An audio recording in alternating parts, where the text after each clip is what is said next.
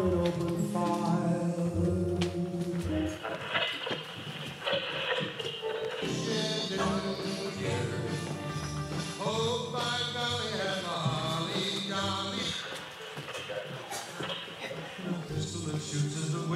Bonnie and Ben, the dogs that will talk and go for a walk is the hope of Janice and Jen.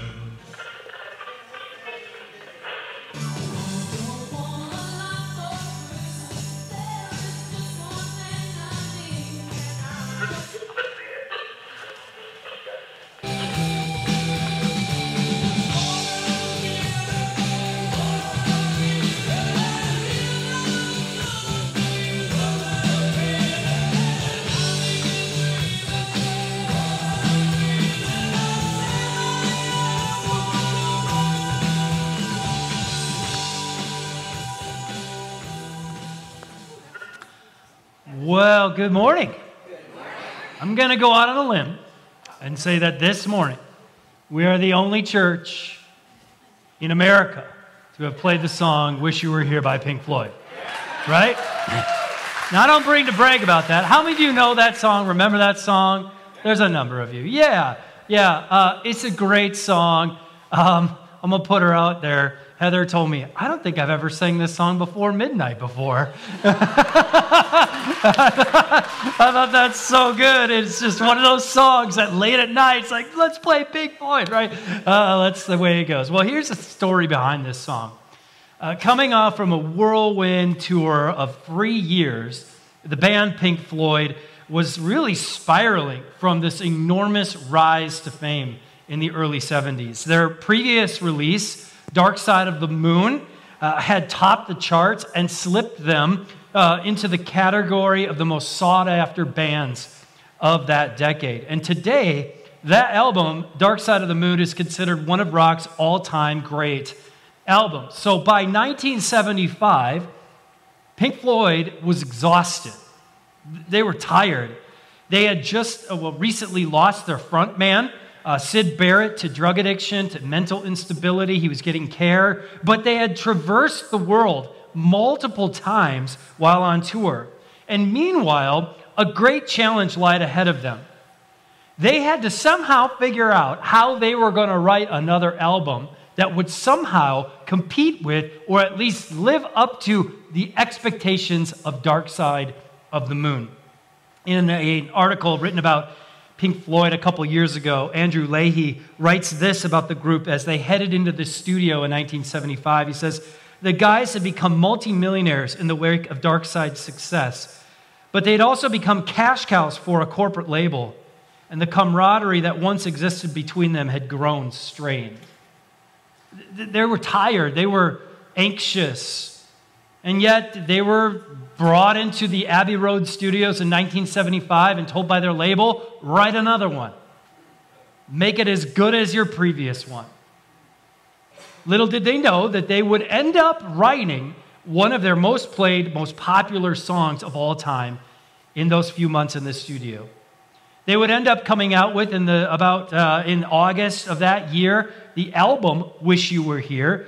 It has become a truly classic album. The album has sold more than twenty million copies over the years and is listed second among Pink Floyd's thirty-six albums, just behind Dark Side of the Moon. The title track to the album, which you just heard, Wish You Were Here, is equally as popular. And its popularity, believe it or not, has been on the rise for the last ten years. If you go to a middle school today, which my daughter is a part of, you will not be surprised to see a eighth grader wearing a Pink Floyd t-shirt.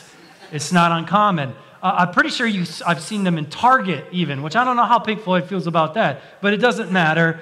The band, the song, the music is, is here, and it's here to stay. I, I looked it up on Spotify. It's been played. Wish You Were has been played more than a half billion times on Spotify.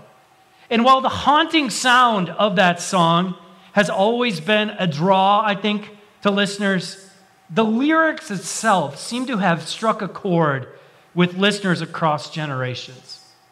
In particular, the chorus is relatable on so many levels. The band writes, how I wish, how I wish you were here. We're just two lost souls swimming in a fishbowl year after year, running over the same old ground. What have we found? The same old fears. Wish you were here. I, I'm, I think all of us have this enormous longing for something greater, something bigger than ourselves. Live long enough with the same patterns, with the same fears, with the same pain, and you'll begin to long desperately for something else, to bring hope and purpose and a brighter future. I think at some point in our lives, or at some point in our future lives, the words of that song will become our song. We wish you were here. We, we wish there was something greater, something bigger than just swimming in this fishbowl year after year, running over the same old ground with the same old fears. It's part of the human experience, isn't it? In a life, in a broken world. Not everything is neat and tidy and works out perfectly, especially around Christmas time. I, I happened to go to Scottsdale Quarter this last week uh, to get my computer looked at, and I walked by Pottery Barn, and I thought, if only, right?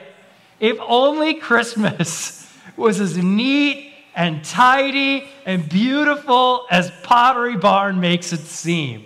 I mean, it is like, wow, like that is not what Christmas really looks like. Life is more about trudging through the mud and walking through the struggle and pain than it is living with ease and tidiness, isn't it?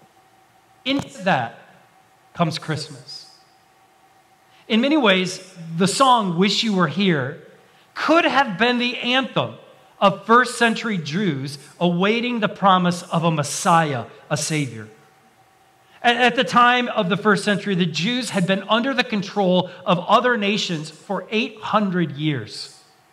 First by the Assyrians, then the Babylonians, then the Persians, then the Greeks, and then finally the Romans. And amid all of it, God continues to send prophets like Isaiah to both call the Jews back to himself and to give the promise of a better future in the midst of all of their struggle. In particular, God regularly promises the Jews a person who will come and save them, a Messiah, a king who will bring redemption and peace and purpose to a people continuously under the thumb of other nations and oppression. Now, for centuries, the prayer of the Jewish people really was, I wish you were here. Messiah, come now and save us. Year after year, we're running over the same old ground, and what have we found? Just the same old fears. We wish you were here. And all the while, they're holding on to this promise of the Old Testament prophets. They come into contact with words from the promises of the prophets that they hold on to so tightly that it becomes a part of their everyday prayer and aspiration. Promises like that found in Isaiah chapter nine, verses six and seven. Now, you may have heard this passage before around Christmas time, but I hope in the context of what we're talking about, maybe it will bring new meaning to you this morning. Here's what Isaiah says as a promise God gives to his people in the first century and beyond. For the child is born to us, a son is given to us. The government will rest on his shoulders, and he will be called Wonderful Counselor, Mighty God, Everlasting Father, Prince of Peace. His government and its peace will never end. He will rule with fairness and justice from the throne of his ancestor David for all eternity. The passionate commitment of the Lord of Heaven's armies will make this happen. These words describe a Messiah that won't just come and remove the powers that be on the earth, but a Messiah who will bring the greatest desires of every human heart. He will come to bring hope. He will come to bring comfort and joy to those who are stuck in pain and sadness, to those who just keep trudging over the same old ground, dealing with the same old fears and the same old st- st- sadness and struggle. Comes a Messiah who comes to bring comfort and joy to the people he loves. You know, as I was reflecting on the words in Isaiah chapter nine, I became very aware that in our hearts, in my heart, when you strip it all away, what I really desire is comfort and joy. We need comfort. What we need, and I don't mean comfort like, you know, twenty-first century American comfort. I mean comfort like we're safe. We are secure. We are loved. We're forgiven. We need that sort of comfort. We, we need joy. I need joy in my life. In fact, you could argue that every pursuit in life is aimed at one of those two things. Almost everything we do is an endless search for comfort and joy. And we will turn over every rock we can find to discover those two things, won't we? The only problem is this.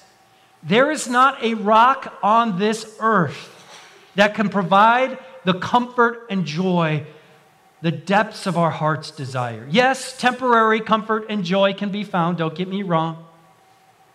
But it's so fleeting, it feels almost like it never happened. Let's just take Christmas as a simple example, right? So many of us look forward to this time of the year. I know I do. I do love the, the Christmas season. I love Thanksgiving and all of the, the flair about it. I, I love the music, uh, decorations, the gift giving, the par- all that. We love that stuff. And, and it's good. There's nothing wrong in and of itself. But can we all admit that if we are looking for comfort and joy in our fake trees, needless gifts, and overhyped parties, we will sorely be disappointed on December twenty-sixth. Amen. It's not found there. You know, I say this every year, and I just say it again. On Christmas Day, my family gets up, and uh, it's, it's great. Now our kids are old. They used to get up at like four thirty. And wake us up and the whole thing. We're like, get away. Now they like, it's like, they sleep in till eleven. They're like, is it Christmas today? You know?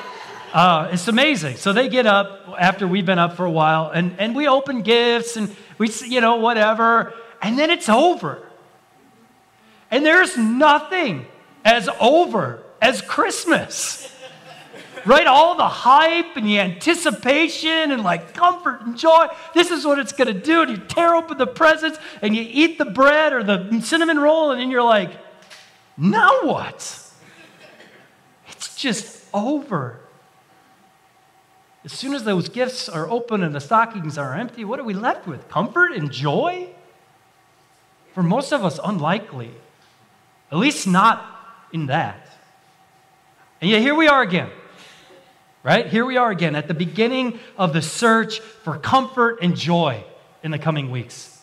But as the song Wish You Were Here says, will we just run over the same old ground, wondering what we found at the end of it? Wishing something will be different? Wishing someone would have been there for us at the end of this road? Because here's the promise of Christmas. You can stop wishing someone or something would bring the comfort and joy you desperately desire. You can just stop wishing because the promise of Christmas says this, the wishing is over. The Messiah has come. We, we don't have to wish anymore. Comfort and joy can be found in a manger, not under a Christmas tree. You know, every year since my kids were little, we've asked them to make a Christmas wish list, right? So we can kind of tell grandparents and aunts and uncles, like, what they would like for Christmas. That's fine. Uh, it's a laundry list of things and stuff they want for Christmas. And I'm pretty sure that all of us, whether we write it down or not, all of us have a running Christmas wish list, right? And I don't just mean presents. I mean what we wish will happen in the coming weeks. And maybe they aren't written down, but they are etched in our minds. A list of things we wish will happen or we will receive or we'll get to do in the coming weeks. A list that will, you know, hope to bring us the comfort and joy we desire. You know, and in fact, as I was writing those sentences this week, it dawned on me that I have a Christmas wish list. And at the top of my list is just leave me alone, right? That's it. Just leave me alone. Not you. Just everybody else. Leave me alone. I mean, I was out. I had to go to Home Depot to get some stuff for here. I, I, I've never tried so hardly or hard to not yell at people in a parking lot, in a public place. Just leave me alone. Let me get my stuff and get out of here, right? But things just started coming to mind for me when I started thinking, like, what is my Christmas wish list, things that I am wishing for that I just don't even realize I am looking for comfort and joy in them. Now, don't get me wrong. Most of those things are good. There's, there's nothing in and of themselves that are bad. You know, they could create memories and they do bring quiet and enjoyment in the present time, but none of them will bring lasting comfort and joy to my life or to yours. An eighty-inch T V might be cool, but I hate to break it to you, it won't bring you a whole lot of comfort and joy for the future. Your football games will look amazing, but it won't satisfy. So this Christmas season, I, I want to extend a challenge to you. I want to extend a challenge to me. And maybe it's one that you already do, maybe not. But I'm pretty certain this is the recipe for us truly experiencing the comfort and joy promised during this season. And here's this, the challenge to you. I want you to stop wishing and start remembering. Yes. Yes. Let's stop wishing everything. And let's start remembering. You know, when Isaiah nine was written, the people of God were still wishing. They were still hoping and praying that the Messiah would come. You know, there's one word in that passage that keeps coming up over and over again, and it's the word will. Isaiah says the government will rest on his shoulders, and he will be called. He will rule with fairness and justice. The Lord of heaven armies will make this happen. It's this future tense, something that is yet to come. But we now, we do not live as if this is still something that has yet to come. We now live knowing that Christmas has happened. I, I would love if they would give me the ability to, to change the words of Isaiah chapter nine, if I could, just to go in and, and scratch them out. In fact, I, I kind of did, and I think it, it applies. Obviously, there's context to it. But for us, I think it should read more like this. Now, I'm going to put the passage up on the screen, and then I'm going to read what I think we should read it as. For a child has been born to us. A son has been given to us. The government rests on his shoulders, and he is called Wonderful Counselor, Mighty God, Everlasting Father, Prince of Peace. His government and its peace never ends. He rules with fairness and justice from the throne of his ancestor David, David for all eternity. The passionate commitment of the Lord of the heaven's armies made this happen. There, I mean, it was really clear to me this week that God was saying, why are you wishing for this? What are you wishing for? Wish? Man, I made this happen. It has happened. He has come. He is our Emmanuel. He is God with us. So let's stop wishing and just start remembering. It's already here. Let's start remembering that Jesus came to us and for us. While we were still in our sin, while we were still struggling through the years, wishing he was here, he came. Jesus is the wonderful counselor. He is the one who provides comfort and guidance. Jesus is the mighty God fighting for us and protecting us. Jesus is our everlasting Father, shaping us and loving us. He is our Prince of Peace, walking with us in the darkest of moments. There's no more wishing. There's only remembering. Yeah. Listen, comfort and joy, they are not found at Target. It's not there. You can't find them on the Hallmark channel. God forbid you look there.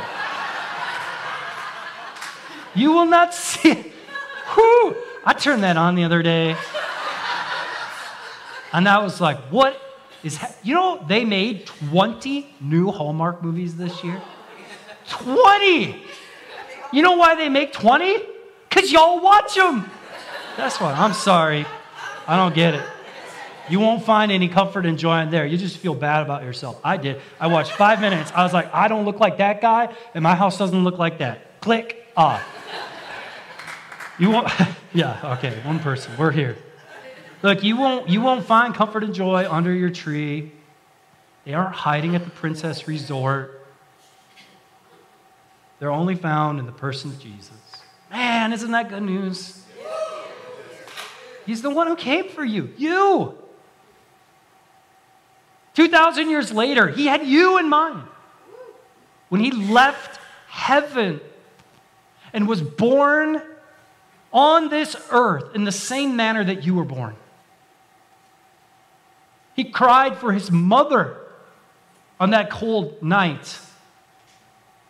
He came for you, to bring you comfort, to bring you joy, to give you rest and peace and hope. Stop wishing this Christmas, and let's just start remembering. Wow! I don't have to wish for anything. It is here. Amen. And it is found in the person of Jesus. So this, this Christmas, I was thinking about, like, how can we do this? Because I know it is so easy to get in your car, and you turn on ninety-nine point nine, and you hear Jingle Bell Rock for the eightieth time that day. And you drive home, and you get home, and you got to make food, you got to decorate the house, you got to do all these things, and texting, and the whole deal. I get it. How do we do that? How do we put this into practice and still manage our lives at this season? And then the, my daughter's name came to mind. My daughter's name is Selah. Beautiful name, S E L A H. And it was intentional on our part when we named her Selah. The word is an ancient term that's only found in the Psalms. And at certain points during some of the Psalms, you'll see this word. And, and they're actually, the page actually kind of hints at what the word means. There's part of a text, and then a big break, and then the word Selah, and then the rest of the text. And at certain points during some of the Psalms, the ancient practice was to simply stop and think about what I just heard. To stop and remember. In fact, the word Selah in its ancient Hebrew root means to pause and consider. Some texts will say it is a divine pause. It's the practice of taking a moment to simply remember and reflect on what you just read, what you just heard, to pause and consider what all this means. So this Christmas, I want us to Selah, to pause and remember. To pause and remember that comfort and joy only comes from Jesus. To pause and consider how Christmas is not about wishing, but it is about remembering. And so when you're in the kitchen making cookies, would you just take a moment and Selah? When you're running errands and you're searching for a parking spot and you land that parking spot, would you just take a deep breath and Selah? Pause and consider. When, when you're scrolling Amazon and you can't find the grandkid's toy, you can't just find the right gift, would you just stop, put your phone down, and Selah. When you're rushing to the next event or the park or wherever you're going, would you, would you just stop and Selah? Would you just pause and remember and consider the comfort and joy that came through Christ's arrival? In fact, I want us to do this right now. I want us to pause and consider what we have just heard. To consider what God has just spoken to us about this Christmas season. To take a moment to remember and thank Jesus for his coming to us. To push pause on your racing mind and your anxious heart to remember the joy and comfort that only comes through him. So let's together, just for a minute in the quiet, Selah, pause and consider.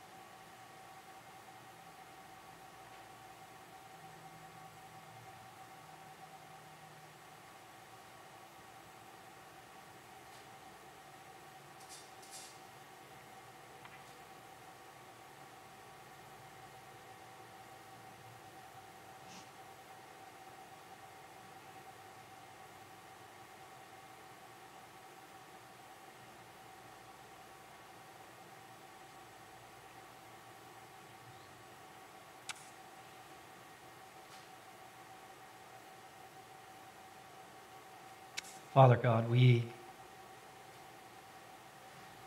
we come to you this morning, humbled and grateful. We come here this morning confessing that, that we get caught in all of it. It's so easy. That we get caught in the, the rat race of Christmas. We stay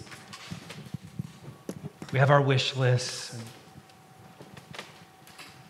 and I think this Christmas, what you're calling us to is to stop wishing it and simply start remembering.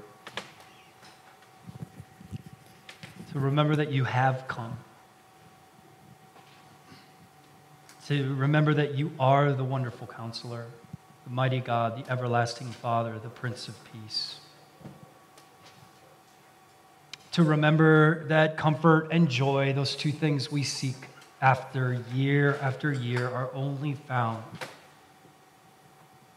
in the person and the work of Jesus.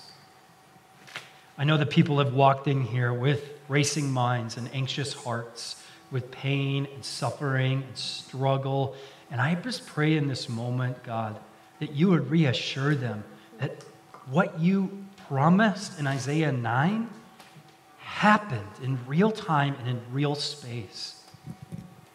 That Jesus left royalty in heaven to come to earth, to be among us, to live the life that we couldn't live, to walk all the way to his death willingly, to die the death we deserve for our rebellion, for our sin, and then to rise again three days later to give us the hope of new life, a life that begins right now, life where we experience comfort and joy in him alone.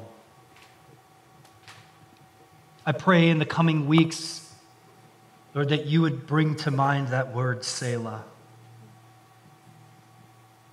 That as we are hustling and bustling and doing the Christmas stuff, all good, fun, enjoyable, that we would hear that word, that we would stop and we would pause, we would consider, God, that it would bring a smile to our face, that it would bring a lightness to our feet, that it would bring comfort and joy to our heart and our soul. We thank you for Jesus, our Emmanuel, our God who is with us. His final words before he left his disciples were, "And I will be with you always." we hold on to that promise this morning. It's in Jesus' name we pray. Amen.